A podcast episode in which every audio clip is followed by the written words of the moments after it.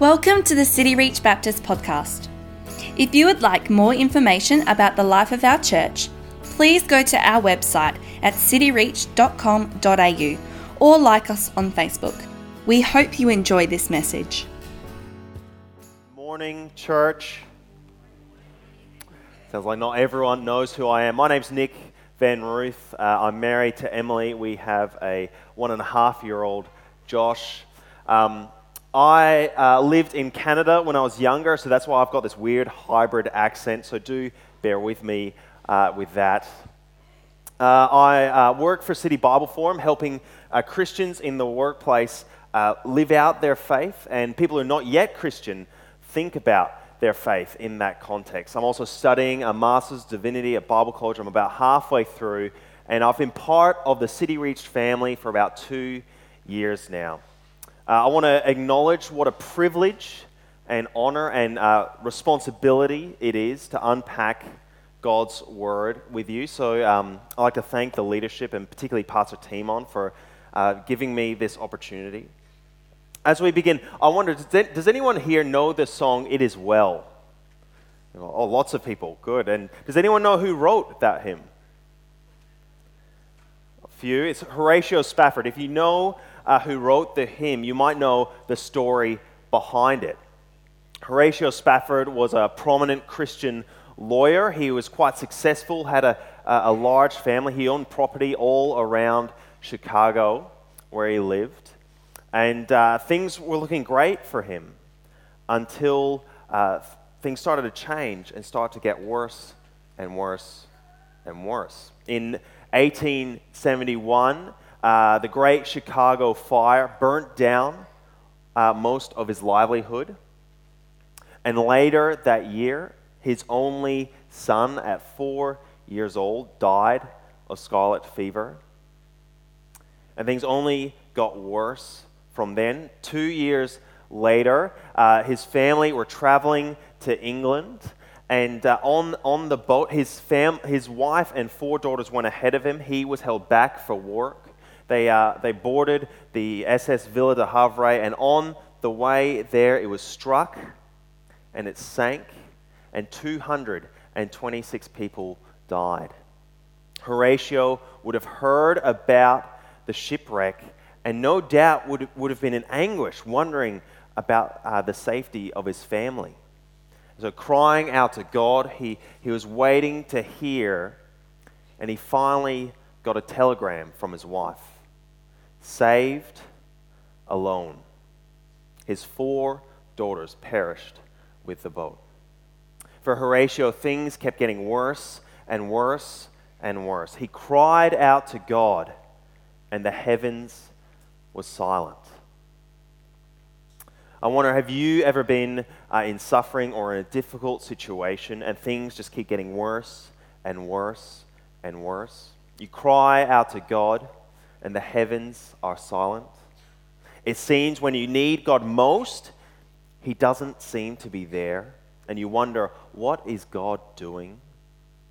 I've asked that question a few times in my life, uh, but I know there's some here who have uh, gone through incredible challenges. And there's some here uh, today going through uh, profound, uh, difficult situations. And I don't want to pretend to know uh, what you're going through or pretend to know what, what you should do. But I do want to draw your attention to two women uh, who can appreciate uh, what we're going through Mary and Martha, uh, close friends of Jesus. Uh, their brother Lazarus is sick, and they cry out to Jesus to intervene. So, why don't you open up uh, your Bibles, page nine, eight, sorry, 897, and I'll just read the first couple of verses again. Now, a certain man was ill, Lazarus of Bethany, in the village of Mary and her sister Martha. It was Mary who anointed the Lord with ointment and wiped his feet with her hair, whose brother Lazarus was ill. So the sisters sent to him, saying, Lord, he whom you love is ill. Now, Mary and Martha and their brother Lazarus were close friends with Jesus. No doubt they would have heard about all the miracles and healings Jesus had been doing throughout Jerusalem, and Judea, and the wider Israel, Israel area. And they probably thought if Jesus would heal a stranger, surely he would heal uh, Lazarus, whom he loves. And so they send uh, for Jesus. Now, they, it's not like today where you can just hop on the phone and give him a call and ask for Jesus to hop over to Bethany to uh, heal Lazarus. They had to send someone to go find Jesus. And they uh, were held back to care for Lazarus. So they send a messenger uh, to, uh, about a day's journey to find Jesus across the Jordan. And when the messenger finds Jesus, he tells Jesus of the news. Jesus responds, you can see in verse 6, by waiting two days before returning. Now, Mary and Martha are back home in Bethany, waiting for Jesus to come. They don't hear for days, and Lazarus just gets more and more sick. You know, I imagine uh, Mary and Martha caring for Lazarus, looking out on the horizon, waiting to see the messenger return with Jesus. And one night they see on the horizon the messenger alone. And uh, they keep waiting. And as night turns to day, Lazarus breathes his last. And in this time of hope and expectation for Jesus to show up, Lazarus dies. Where was Jesus? Surely, if he had come, he could have healed Lazarus, and then Lazarus would be okay. He wouldn't be dead. They were praying for Jesus to come and intervene and to heal their brother, but the heavens were silent. I wonder um, if any of us are in a similar situation to Mary and Martha. We might have a relative who is sick, and we're praying for them and things just seem to get worse and worse. The heavens are silent. It might be your own struggle with health, chronic disease, or mental health.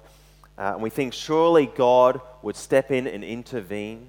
Uh, for me, a Christian, someone who God loves, we pray and we cry out, and the heavens are silent.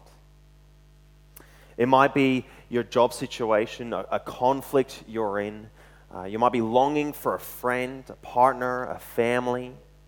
And the heavens cry out. So, and you cry out, and the heavens are silent. This might not be you, and it might be something you've been through in the past, and it might be something you will go through in the future. But if it is you, then you know the anguish that Mary and Martha are in, waiting for Jesus to come in despair when he doesn't and Lazarus dies. But do keep listening, because as we already heard, uh, something so much bigger is going on than what Mary and Martha are aware of. To Mary and Martha, the heavens are silent, but Jesus has a bigger plan. Now, I wonder what Mary and Martha would have thought the cause of Jesus' delay was. Perhaps, like we're prone to think, uh, they thought Jesus was idle, that he was either uh, too busy or too uh, lazy to come and concern himself with their problem. But Jesus was not idle in waiting those two days. When it came to traveling to Judea, his disciples discouraged him from going because there was people in that area that wanted to kill Jesus. But Jesus rebukes them in, in verse 9, saying that while it's still day, while the sun's still out, let's go. Jesus was determined to go and to do his work. God is not idle, God is able. And perhaps uh, when, like us, when, when things are bad and things keep getting worse and worse, we're prone to think that God has abandoned us, that God doesn't love us. Perhaps that's what Mary and Martha may have thought that Jesus is indifferent, that he doesn't care for uh, Lazarus' condition. But that couldn't be further from the truth. Later on, in verse 33, when Jesus finally arrives uh, at where Je- Lazarus was, and he sees Mary and Martha weeping. Jesus weeps with them. The Jews looking in on Jesus, they say, "See how they lo- see how he loved Lazarus." When God's people suffer, God's heart breaks for them. God is not okay with our pain.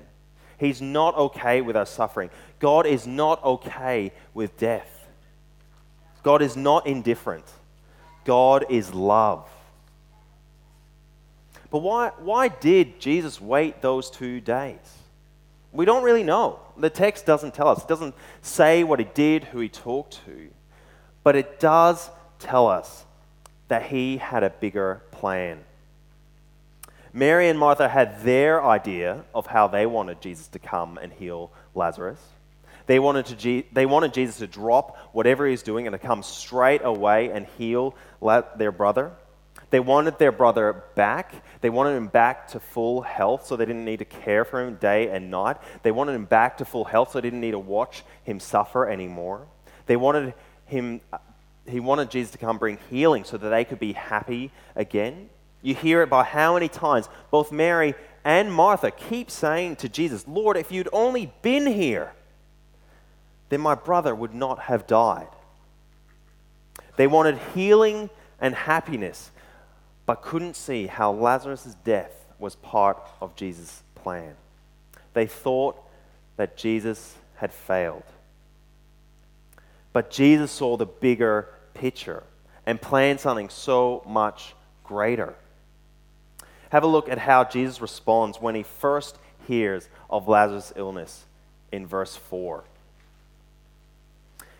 He says, This illness does not lead to death, it is for the glory of God, so that the Son of God may be glorified through it. The goal is not that the helpless would be happy, but that God would be glorified. And sometimes I think we can come to God with solutions rather than problems. Now, what do I mean by that? I mean, we come to God with our problems, but then tell Him how we want Him to act. You know, it might be, uh, God, I'm uh, in, a, in a really tough job situation. Please let me get this other job I've applied for. It might be, God, I'm sick and in pain. Take the pain away so I can get on with my life. God, I am lonely and single. Please provide me a partner. And when those things don't happen, we think God has failed. No wonder the heavens are silent when we're only listening out for our solution.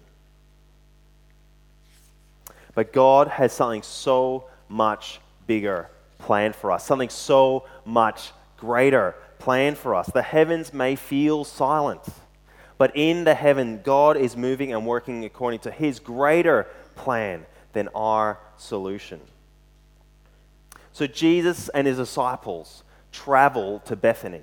We see in verse 17, they arrive in Bethany, and Lazarus has been dead for four days. Four days. I don't know if you've ever seen a dead body. Might be at an open, open cast funeral or uh, in the med lab or something like that. There's something eerily terrifying with dead bodies. Uh, where there used to be life, uh, there's now uh, a cold, lifeless body. Lazarus had been dead four days. There's no coming back from that. Now, Martha goes out to meet Jesus. And in that has a phenomenal conversation with Jesus. One, one of my favorites uh, in the Bible. Sometimes, actually, really all the time, uh, when we're struggling through something and we're in a difficult situation, the best thing we can do is talk to God, to soak ourselves in Scripture. So have a look uh, with me in verse 21. Martha says to Jesus, Lord, if you'd only been here, my brother would not have died. But even now, I know whatever you ask from God, God will give you. Jesus said to her, Your brother will rise again. And Martha responds, Yes, I know that he will rise again in the resurrection on the last day. Now, what Martha is referring to here is the Jewish belief that at the end of time, uh, all uh, God's people will rise and inherit the land. Uh, for Martha, this is, this is like the Jewish equivalent of saying, We know your loved ones are up there watching over us. It's something hypothetical, theoretical, abstract to comfort the grieving. But what Jesus is talking about is not theoretical, it's not hypothetical, it's not abstract. What Jesus is talking about is something real, something concrete. He says to Martha, I am the resurrection and the life. Jesus uses this event, this moment of suffering in Martha and Mary's life, to reveal his character and his promise. He says to Martha, Whoever believes in me, though they die, they shall live. And whoever lives and believes in me shall never die. Jesus promises that he will conquer the greatest enemy, the greatest fear, the darkest darkness that all humanity faces. This is who Jesus is. He is the resurrection and the life. And this is how he reveals this to Mary and Martha. Had Jesus returned in time while Lazarus was sick and healed him, Jesus could have said, I am the great healer. And he is. And he does. But he is so much more than that. It is through suffering that God reveals to us who he is. And sometimes it takes even deeper suffering for God to reveal to us his greater character. What is God trying to reveal about himself in your life right now? If the heavens are silent, could it be that God has something even greater to reveal to you about himself? So Jesus uses this moment of suffering in Mary and Martha's life to reveal his character and his promise, but also to invite them to believe in him. He says to Martha, do you believe this? I am the resurrection and the life. Do you believe this? You know, for those of us here today, sitting, uh, standing, speaking, do we believe this? It's through suffering that God reveals to us his character and his promise, and he invites us to trust him. And if it wasn't hard, if it didn't involve suffering, then it wouldn't take faith to believe uh, in Jesus. And the longer things go on, the harder things get, the more faith it takes. It would have taken a lot of faith for Mary and Martha to believe Jesus could heal their brother. Uh, it would have taken even more faith to believe that he was in control when everything was falling apart and Lazarus died.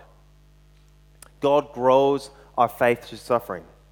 It is if Jesus had come straight away and Lazarus had been healed, would have taken as much faith for Martha to say to Jesus, Yes, Lord, I believe you are the Christ, the Son of God, who is coming into the world.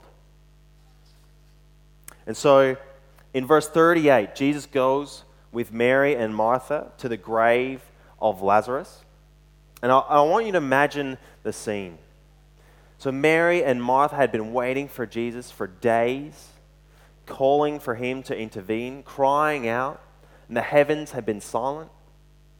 And now here they stand before uh, a grave, and uh, Lazarus is as dead as a stone that covers the grave he's in. He's been dead four days. The stench would be unbearable. And Jesus says, Ask them to open up the grave. Have you ever reached that point of hopelessness? Have you ever felt like you've been in front of a closed grave? You can't see an escape. You can't imagine how God could possibly redeem this situation. It's the deepest, darkest moment of despair. And it's the deepest, darkest moment of despair that takes the most faith. But also, it's that deepest, darkest moment of despair that God is most glorified what would you do? Would you move the stone? In that deepest, darkest moment for Mary and Martha, uh, they knew that Jesus is the Son of God. They trusted that God had a bigger plan. So they, they trusted God and they obeyed. They moved the stone. And Jesus stands in front of the grave and cries out in a loud voice, Lazarus, come out. And out from the grave emerges Lazarus. He's walking out. They didn't have to go in and take him out. He walked himself out. And there he is before them, standing, breathing, walking, living. This is the power of Christ to, to make the dead alive, to bring Lazarus back from the dead, to enable him to walk out of his grave.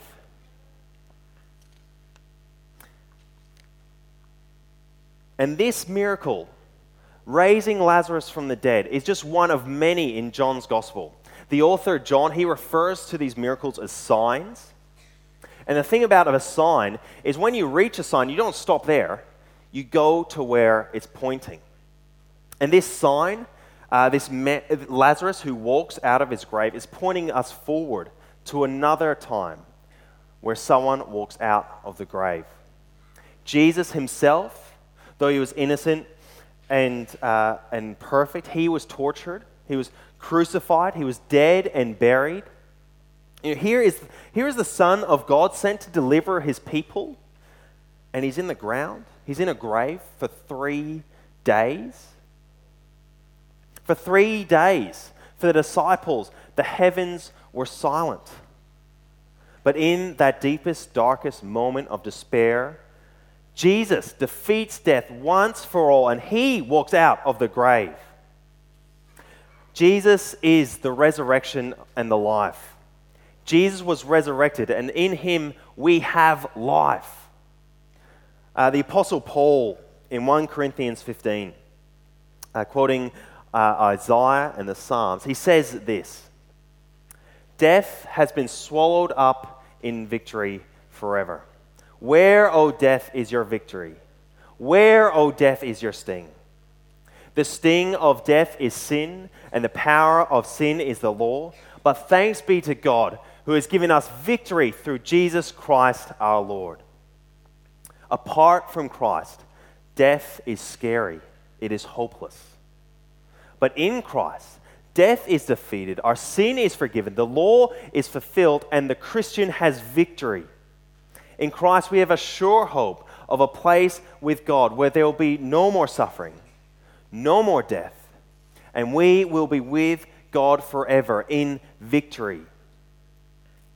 When Lazarus was in the grave for four days, it seemed for Mary and Martha the heavens were silent.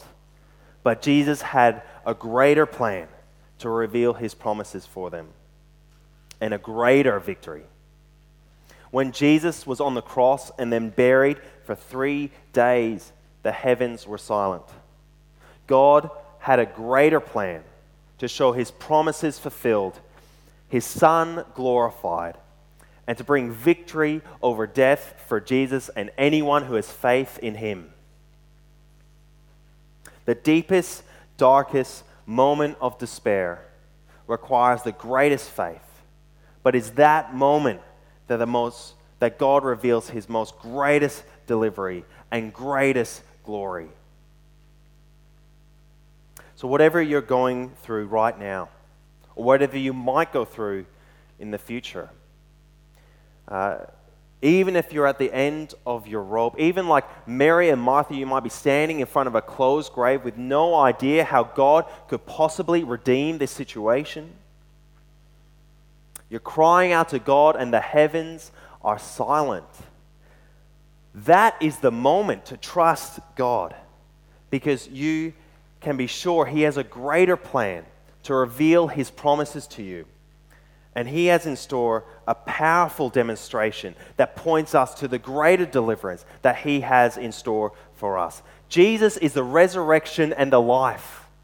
Jesus was resurrected, and in Him we have life.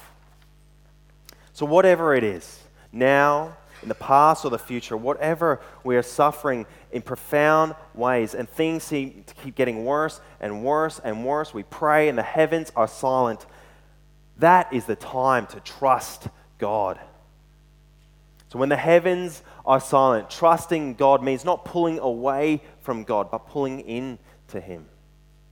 When the heavens are silent, trusting God not, not, means not thinking that God doesn't love us or He's not able to save us, but knowing that we are profoundly loved by God, knowing that He is profoundly able to deliver us.